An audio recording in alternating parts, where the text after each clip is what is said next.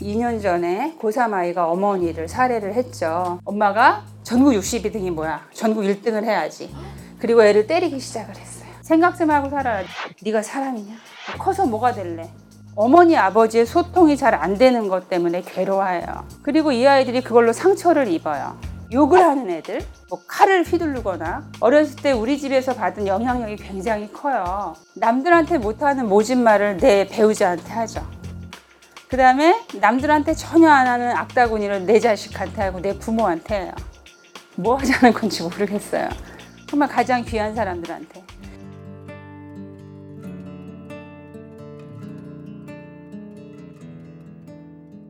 모든 부모는 내 아이가 잘 되기를 원하죠. 이게 모든 부모의 바람이죠. 그런데 그 의욕은 다 있는데요. 그리고 부모가 자식을 통해서 보람과 의미를 느끼고 싶은 뭐 이런 마음을 뭐라고 할 수는 없어요. 근데 소통이 안 되면 이런 문제가 돼요. 소통을 잘 하시려면 나의 약함도 들여다 보실 수 있어야 돼요. 지금 내 느낌이 뭐지? 아, 슬프구나. 안타깝구나. 이런 거를 보시는 게 굉장히 중요해요. 소통을 할 때요. 그 다음에 내 거를 보는 만큼 남에게 보여요. 그래서 지금부터라도 연습을 하셔야지 돼요. 그래서 우리가 잘 보시면 내가 하고 싶은 말을 제대로 못 해요. 다른 말들을 해요. 왜 우리는 이런 습관이 붙었을까 좀 보셔야 돼요. 왜 나는 내가 하고 싶은 얘기를 안 하고 다른 얘기를 할까? 비극적인 표현들을 하는 거죠. 왜 그러냐면 그 사람을 존중하면 이렇게 얘기를 안 해도 되거든요. 존중하지 않는 거예요. 비폭력 대화를 이제 본격적으로 좀 소개를 해드릴 거예요. 여기 기린이 있어요. 그죠? 대체적으로 기린이란 동물은 평화를 상징을 해요. 6m가 넘는 키에 머리끝부터 발끝까지 혈액을 순환시키려면 어떤 장기가 커질까요? 예, 심장이 예, 커지겠죠. 삶을 살다 보면 어떠세요? 심장이 벌떡거릴 일이 생겨요.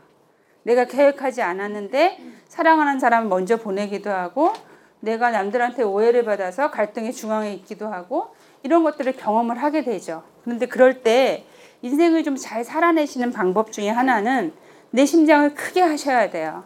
그래서 담대하게 그것을 받아들이고 수용하고 그것을 피하는 게 아니고 그 안에서 내가 그래도 사랑을 잃지 않는 거 이런 게 굉장히 중요하고요.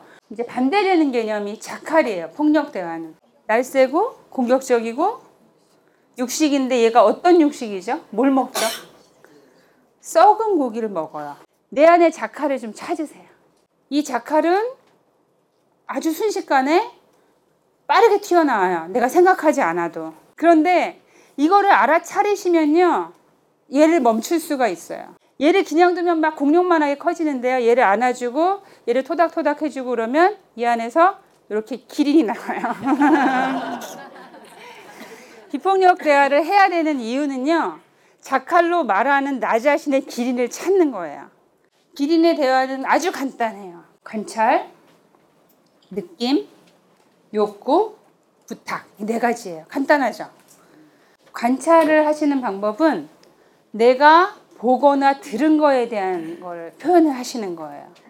보이는 대로, 들리는 대로 객관적으로, 구체적으로 내가 얘기를 하면 내가 비난을 하지 않을 수가 있어요. 모든 느낌은 여러분들한테 신호등이에요. 어떤 신호등이냐면 이 느낌이 그냥 올라오는 게 아니고요. 욕구라는 게 있어요. 우리가 원하는 아주 중요하게 생각하는 필요로 하는 그런 것들이 있는데 그 욕구가 충족되었을 때 올라오는 느낌이 있고 충족되지 못했을 때 올라오는 느낌이 있어요.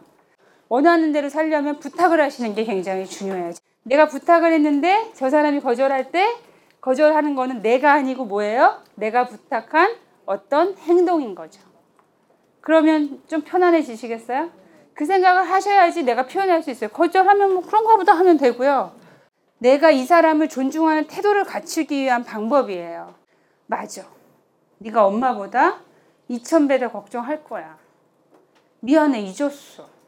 나는 함부로 취급받을 사람이 아니에요. 나는 귀한 사람이에요. 나는 존중받고 싶어요.